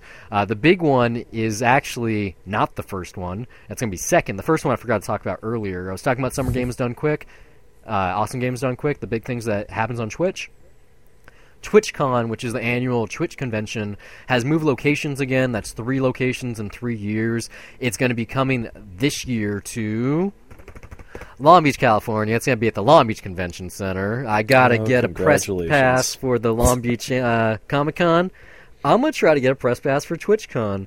Um, I would love to go to this. Nothing really Mm-hmm. happens. It's kind of just about like how you can. Uh, number one is to meet Twitch broadcasters, and so they can like actually get one-on-one time with their community. Cool. And it's also kind of like how to promote yourself, how to get more followers, workshops, like various things, and then at the same time, like Twitch announcements. You got to mind you, this is Amazon. So yeah, it's gonna be starting October twentieth. It's gonna be that whole weekend. The first year there were twenty thousand people. Second year there were thirty-five thousand. I wouldn't be surprised if they got fifty thousand this year. That'd be really cool. Um, and it's going to be in my backyard, so I'm probably going to go. I'm not going to pay the money, but I'll see if I can get it for free. That would be awesome. This is the real headline, though, and this is like the most batshit insane, weirdest thing, and that's going to be followed up by something just as strange. Michael Lynton, the CEO of Sony Pictures, has just stepped down to play a role on Snapchat's board he was already an early investor. He paid lots and lots of money through like several like hedge funds and capital investment firms. Um, And he's had some part of hush hush dealings with them. Like maybe they have an IPO or a merger on the horizon. They've already turned down like a multi billion dollar deal from Facebook. And so Facebook has since gone on to like basically copy their whole gimmick for Instagram and Facebook directly. But the CEO of one of the major studios is now helping run an app most known for sending dick pics. like it kind of makes sense given how that Sony's track record, especially, has not. Well, not. I wasn't even going to say that. Just given how Snapchat, and that's not even the correct term. The company's actually Snap Inc. Given the route that they've taken, I mean, just last week alone, we were talking about how ABC and ESPN is going to be making original content. Uh, oh yeah, NBC already does. Olympics did it. Uh, Paramount does it through like Comedy Central. I mean, Viacom does it. Movies promote things. They've had like live events. They've had like basically like live event movies on Snapchat. They've had whole kinds of different content, and it's huge and it's really interesting, and mm-hmm. I find it fascinating. But what CEO of a film studio leaves to run social media? That's just Well- that's kind of like how just the whole fucking industry is moving now. It's so crazy. I mean that's it's it's just a sign probably that maybe because Sony's track record with movies has not been that hot, maybe he's got more faith in seeing this grow. He's recent though. Or- Amy Pascal, Yeah, she stepped down like two years ago now. less than two years you ago, right? so he hasn't been there long, at least in that position. hmm And she's not even gone yet. Like she's a producer on Spider-Man: Homecoming, among other No, things. she only stepped down because of the hacking too. yeah, right? it was the hack. Yeah. Like she she was doing an okay, uh, I mean not like a good job, but she was doing an okay job. It's not like Sony sold off the studio yet. Um, what's interesting here is that he's going to stay on as like an interim CEO until they can transition into a new successor. It's rumored to be a lot of people, maybe Jeffrey Katzenberg since he's no longer running DreamWorks. That'd be cool. Um, but this is gonna. I'm sure we're gonna get someone new before April. I think April is the cutoff because like four months after you've already read like basically resigned to stay on, on at a company is a little too many. Still, I mean, it's uh, like why Snapchat? Just because like there's future there, or Well, like, said, like he he'd already been an investor. He'd given Yeah. lots of not only his personal money but but also now- like streamlined ways for them to get investments. But he but was now he's devoting his time exclusively, exclusively, to that. yeah. Like he was Yeah. already on their chair of directors, Mhm. but now he's gonna like, I would assume, run it. Maybe not the whole show. Like the, you know, Snapchat or Snap Inc. is still so young that it's kind of like Google. It's like I created, I'm young enough that I can run it. It's kind of like the Bill Gates thing or like Steve Jobs, and then eventually you get so old that you have to step down. I think this is more of maybe there's a way that he can potentially leverage running one of the the biggest movie studios on the planet into finding like- content for Snapchat in terms of like just that, original also- programming. I mean, just like when you have that on your resume that you were the CEO of Sony Pictures, Yeah. like, and then you move to Snapchat, like, I mean, you know, obviously that's going to get a lot of attention. It's, obviously, it's gotten a little bit. I mean, yeah, but I mean, that's going to give Snapchat a lot of credibility, though, I would hope so. more so than what it already has. Like I said, it. I think this would help out more in terms of initial public offering than a merger because they've mm-hmm. already batted down being bought out, and I think the the trades are circulating that they could like maybe their initial IPO could be at like 300 plus a share, which would be huge. Like, I think in perspective, I think Apple stock currently is in the 900 range. Let's see. Uh, no, Apple's dropping. It's only 100 a share now. It's 120. Fuck. today was not too great for them. They dropped a whole dollar today at the stock market, which Wow. sucks. But even still, like that that's Well, what mean, the IPO is rumored to be at. Like have they been active in anything? I've not been paying attention to that. What, Apple? Yeah, No, I mean they haven't announced anything, have they? No. They they were at 140 in um, early 2015. That was their peak of uh, the recent past. But not too bad. Man, they Mm. dropped so hard when Bill Gates died. Or not Bill Gates, when Steve Jobs died. Steve Jobs said, There was yeah. a big drop right there, and then it went up. I, I know Nintendo stock. I didn't even talk about this on the show. I forgot to even fucking mention it. I guess we can do it right now since it's the transition from Sony to Nintendo. Um, yeah. Oh man, Well, it's still it's big news. I watched the Nintendo Switch press conference event. Mhm. Stayed. I didn't exactly stay up late to watch it, but I, I stayed up to watch it, and it wasn't Uh-huh. exactly a mistake. But holy fucking shit! Like I feel so sad for them. This is their their final push to turn around their their last couple of years, or even decade, if you want to be more accurate. And everything I saw at this presentation looked cool It's just the problem is no one's gonna fucking. What? I'm not buying Aside one. from Zelda, that's all I've heard. it's not even just Zelda. They have But- four games at launch besides Zelda. Mm-hmm. Literally launch day. There's going to be five games, and one of them is Just Dance 2017. One of them is Skylanders. Then you got Zelda. You got um, fuck Bomberman, and and it's like a one-two switch. And they fucked up and didn't do Pokemon. No, they didn't fuck up with that. The Pokemon, they just put out Pokemon. Anyone that wanted Pokemon already bought it. They, they're not. They're gonna put Pokemon out on the thing eventually. No, if they put out Pokemon for Switch, they could have No, they easily will. sold No, a they're- crap ton they're- of units like They're- day one. No, they they sold out everywhere day one anyway. So they, they they're still on track. It's just I Mm-hmm. was looking at this thing and most of the games that they demoed. I mean, the battery life's okay. It's like two hours to six hours depending on what you're playing.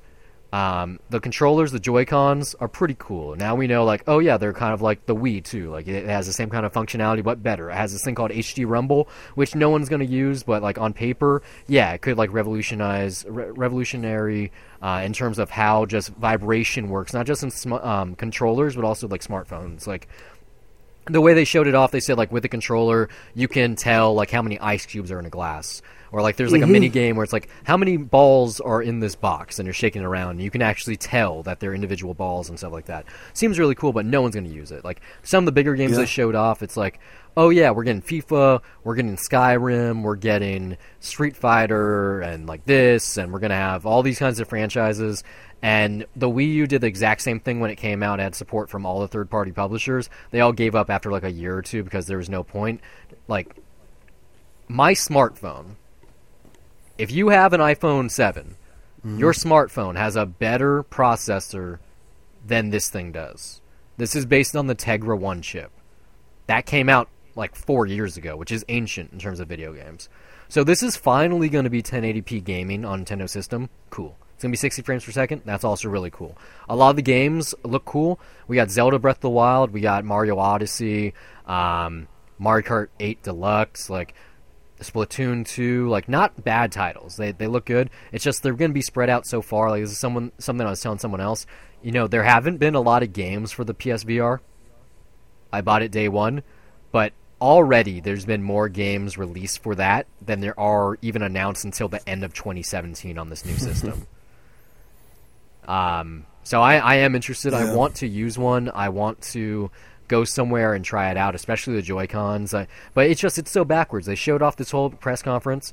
They said, "Oh yeah, it has a capacitive touchscreen. It has Wi-Fi. It has this. We're going to mm-hmm. charge for online gameplay." Guess what? That's all through your smartphone, not actually on the device itself. They didn't say, "Oh yeah, this can play Netflix or anything." They didn't really show off anything. They just said, "Oh yeah, here's the games. Everyone's going to buy it because of Zelda. It's only three hundred dollars, which is a great price point." But they didn't say anything. It doesn't have a disk drive. It's all cartridges. It, you have to use micro SD. But I wanted to see a store. I wanted to see Netflix and YouTube and Twitch and, and all that kind of shit. And you didn't get any of it. And so I wish them nothing but the best. It would be sad to see Nintendo go out, especially since, I mean, Atari truly birthed gaming, but Nintendo brought in the world of gaming that we know now. Just they're so behind the times, and this was their big step kind of to circumvent that and go ahead instead of having a handheld and a home system, now you got the two in one. It's the Switch, and we got the one-two Switch game. Ha ha ha. Um, yeah, I'm gonna I'm gonna hold my, my, my true critique until I actually get one in my hands. I'm sure the games are going to be great. I'm sure the system itself is good, but I want to see how it feels. I want to feel the controllers. I want to try some of these games. I want to know if they sell. I want to know how big the actual box is because I know the art, art artwork, but I want to see it. And I still have a lot of questions that need to be answered. And we still got three months or two months until it comes out. It's going to be March 3rd. Uh, but yeah, the price point, if you were lucky to get a pre order, um, if I don't try it out before you do, uh, let us know. Maybe you live in the area, in the Long Beach area. Let me try yours. We could do like a review. I'll, I'll do it on video. That'd be cool. That'd be different. Uh, but yeah, that was just from Sony to Nintendo, even though we weren't talking about video games. I just want to leave it out. I forgot. That should have been at the top of the show. Just totally fucking forgot. Um, so like I said, there there were two headlines. The first one's pretty fucking crazy. This one is equally crazy. Um, Stephen Munchkin or Munchkin, I, can't pronounce his name. It's spelled weird. Uh, he's Trump's pick for Treasury. Hasn't seemed that weird. Whatever, just some dude. Except he's the Dune in RatPac-Dune Productions. This is someone that has a huge deal between Brett Ratner and the Australian dude, between the Rat and the Yeah. Pack plus Dune. Uh, they have he has interests in over 85 Warner Brothers films. Some of them that aren't even out yet, which include like the DC films and the Harry Potter stuff. Uh, like Batman vs Superman, he got credit for that. Lots of different shit. He has a lot of money. And what the news item is is if he is actually um, what you call it confirmed as Trump's pick. Once that happens, he promises to divest his interest in his holdings, which means someone else is going to be able to snatch the rights to a lot of blockbuster films, which is really interesting. Um, and so the reason I bring this up, you know, we talked about Obamacare at the top of the show, what that means, where the Republicans are going with that. What's this say about Trump's personal business? Is he going to be doing the same thing? Is Trump Tower Incorporated or whatever the hell his company is? Is he going to take the same step? Is he going to back down and like leave it up to his son or something like that? Well, according to him, that's what he's doing. Is that he's just splitting it amongst his kids. His kids are going to run it, and he's not going to talk to them about it at all, which Seems like a lie. is bullshit. Yeah. But I mean, yeah, according to him, that's his official explanation of it. Well, it's it's interesting if his treasury pick is already taking this step. It kind of does point in that direction, or at least it leads me to believe that if you're going to have someone below you doing this, that if you don't, you're going to look like a real asshole. Yeah. So he's Well, I, I don't know if he's worried about that at all. He already does look like an asshole. even still okay. Uh, like I, I don't talk about him because there's no No, point. I'm, I'm not. I'm not saying that to throw a jab. No, yeah, It's I know just what- I I'm know what you honestly mean, yeah. convinced he doesn't care. It's possible. And um, it, it's funny though because, uh, like, what's this even mean for Warner Brothers? Like, are is Rat Pack Dune gonna have a new partner? Like, it's gonna be called Rat Pack something else? Maybe it just goes to Rat Pack. Like, I don't know if they get away with that. Frank Sinatra's ghost would probably hurt them, but I like when I was reading about this, I was just really fascinated because it seems on paper, you know, RatPac-Dune's a pretty successful production company. Yeah, That- that's- like they've gotten more. Uh, their logos appeared more and more Oh, yeah. throughout the years. And yeah. so that seems just like on paper that this is someone that knows something about money, and so maybe he isn't the worst person to be running the treasury. Um, but I don't actually know about that kind of stuff. But in terms of what we talk about, it seems like a natural marrying, and you know, the next month or two should be really interesting. I'm sure we're gonna have some kind of follow up on that. Um, this is the final weird headline, and it's it's a what the fuck. This is like a also ran, but just really interesting. Um, this band of YouTube brothers or bros, as I put in my show notes, uh, just moved to this county in Georgia. Uh, they all moved together. The idea was like we all are pretty successful on YouTube. Let's like the five of us get a house. We'll make like a YouTube haven. All we'll do is you know make our videos in our rooms. We'll publish it and then we'll party. Like we'll be YouTube celebrities or whatever. Uh, it turns out their party's already crashed. They just moved. They must have pissed someone off. They didn't park cars or someone, so someone ratted on them to the homeowners association.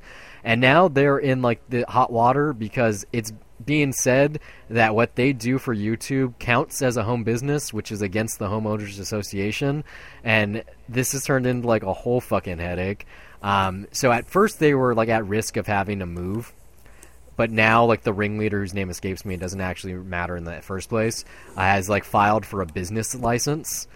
Um, but like the the conversation here is how much money or power do you have to make from the internet for your internet holdings to count as a home business? Like how many followers would we need for us to like claim dollar views as a company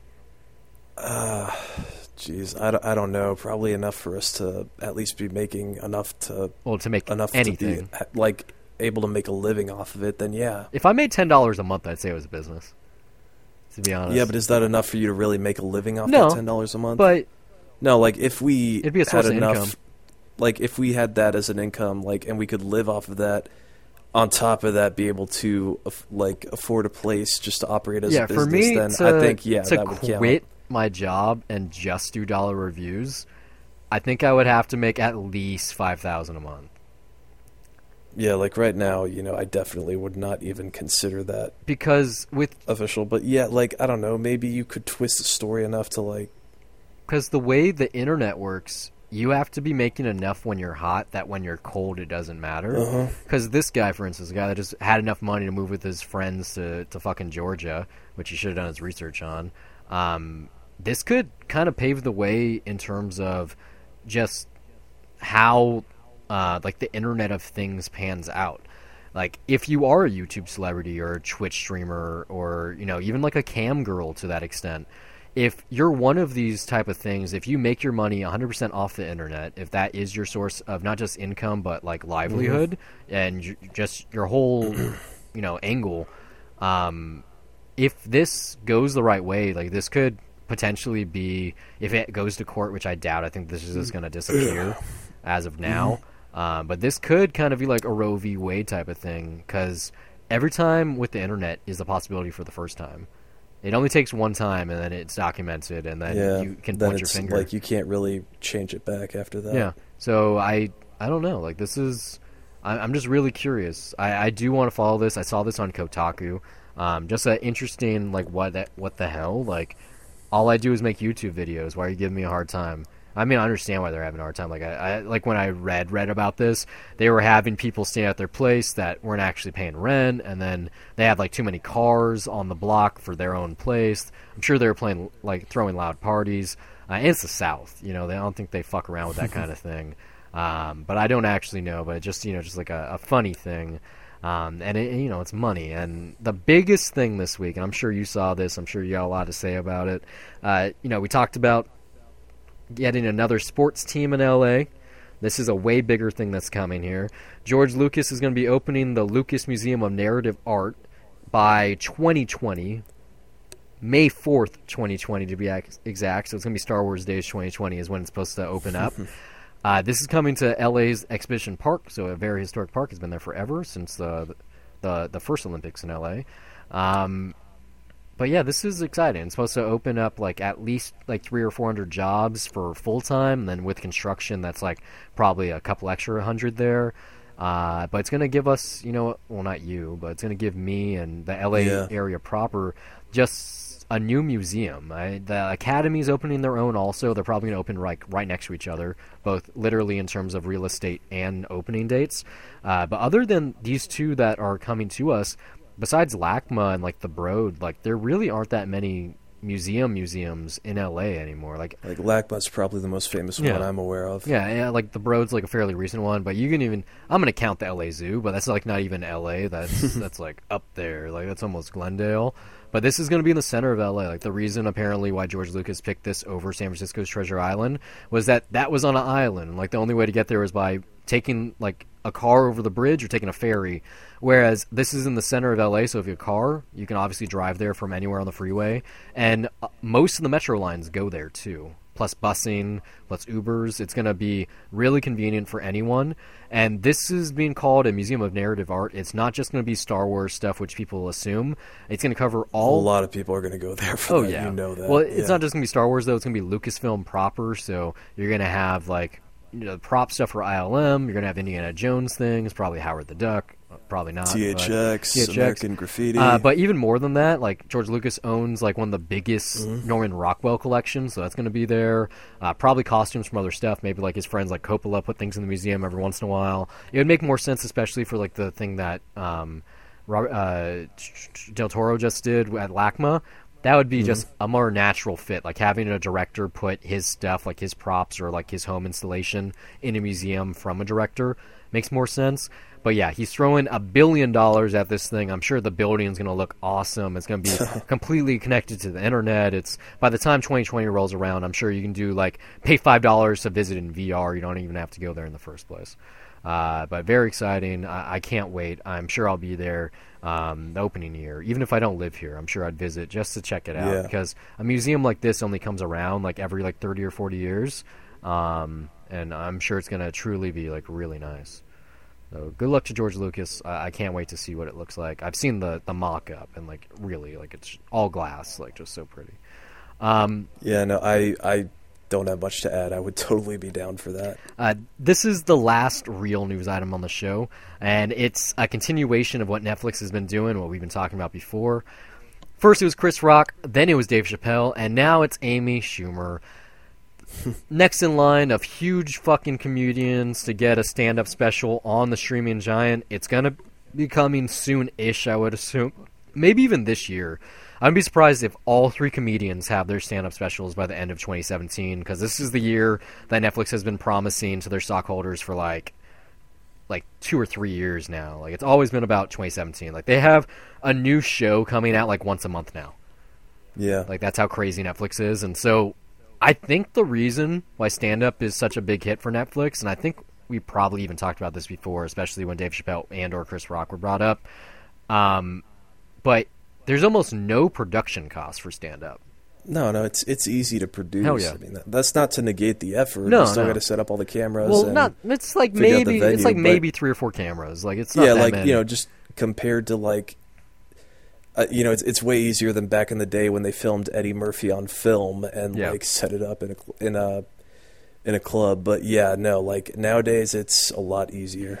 it's like what it, and all, I mean, also just you know, there's they know that it gets a lot of streams on Netflix, so it's definitely easy money. And just when it comes to stand up, they know what people want. I think at least. it's kind of lazy though because if you think about it, there's already a tour for the stand up comedian, right? Uh, But business wise, though, it's common sense. Yeah, but like even if it's like a one-off show, like Dave Chappelle did, like you know he has that special show or whatever.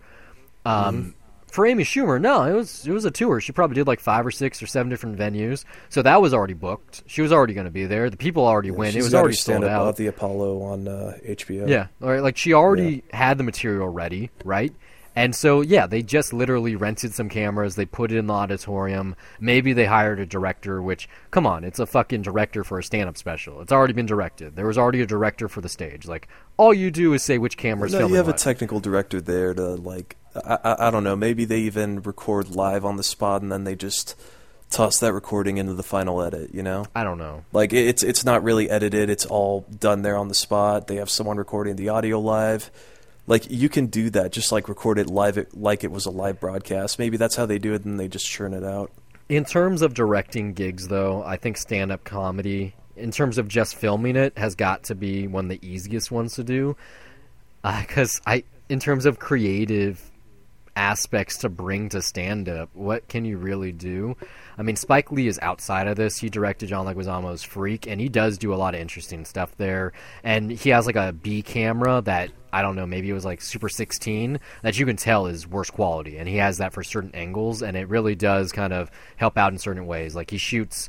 Uh, John Leguizamo is different though. Like he, his stand-up, he does like multiple characters at once, and so the way the other characters were shot really just kind of um, highlighted that it was a different uh, caricature and so that's why it's like a different grain on the stock or whatever. Like so, it worked in that kind of way, and that's HBO production too. Uh, but yeah, just super safe for Netflix. I got two other things here, and they're video games. We're talking about Nintendo. This is just like a funny thing, you know, the NES Classic Edition that everyone fucking wants for some reason. The internet hacked it about a week ago. That's really cool. But the actual news item is right when the hack came to surface, something else happened at the exact same time. And people in Japan, or maybe it was America, but the Famicom Classic, which is the same exact thing as the NES Classic, except it looks like a Famicom instead of Nintendo Entertainment System. In the source code for that, there was a line that says, please don't break everything, as a joke.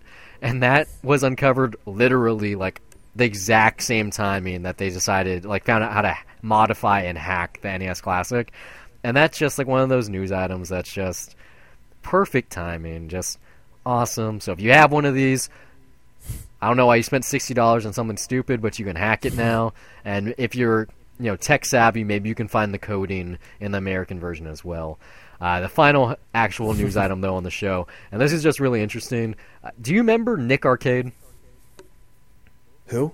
No, probably not. It was a Nickelodeon show from like the late 80s, like early 90s. It was on syndication a lot, especially when I grew up. You might not have been in America yet. Is that on Nick at Night? or- No, it was like just Nickelodeon, like standard Nickelodeon. Like I said, it was the I late don't think I ever 80s, saw it. early 90s. It was kind of like when they just began with like Salute Your Shorts and and Legends of the Hidden Temple. Like it was that whole yeah, era. Yeah, that was before my time. Okay, so apparently there was a show before that that was called Starcade, and this was like the early to mid '80s. So it was the precursor for Nick Arcade. Um, and like I did the research, they're basically the same thing. So it starts off with a quiz show where like you know you have these questions usually about video games or whatever like the culture. And if you win at the end of the round the winner gets to pick a game. You play one game you get a high score you do a second round same thing. And then the final round you get it like in Nick Arcade, you actually went into the video game, and on Starcade, you uh, like there was like a final round versus average high score, whatever. The reason I bring it up is Shout Factory has bought the rights to Starcade, so they're looking to redistribute the episodes probably online in some way. Like I would assume YouTube for free. That would be the best way to do it, or maybe they put a box set out. But what's notable here is that they're doing something called a retro boot. So I would assume what that means, given that I've never heard the term before, is that they're going to reboot the show, except it's going to be set in the 80s. Because in terms of making this work today, it's not possible. The video game arcade cabinet doesn't exist. Arcades don't even exist in the first place, really. So I would assume this would be let's take 80s and 90s coin operated machines, do the same exact show. So you have the quiz shows, you have the competition, and then you actually have to play the show for the high score. Um, but I, I got no clue. I am very interested. I do want to check this arcade show out because, like I said, Nick Arcade, fucking awesome. That's not even just nostalgia talking. I watched it in syndication on Nick Gas. Still holds up really well, like super 90s. Super 90s.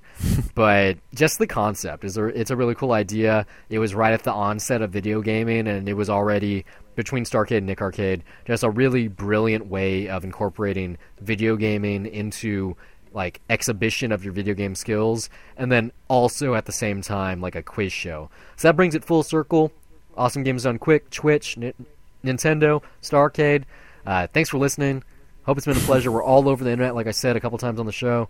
Facebook, Twitter, WordPress, Tumblr, dollarviews.net. Find us by dollar views. If you can't spell that because it's two hours back to back, Google debttocinema.com. If you want to find us because you want to listen to us and too lazy to follow us, literally by pressing the button or like, Google Play Music, iTunes, Pocket Cast, Stitcher, TuneIn, YouTube, SoundCloud, Podcat.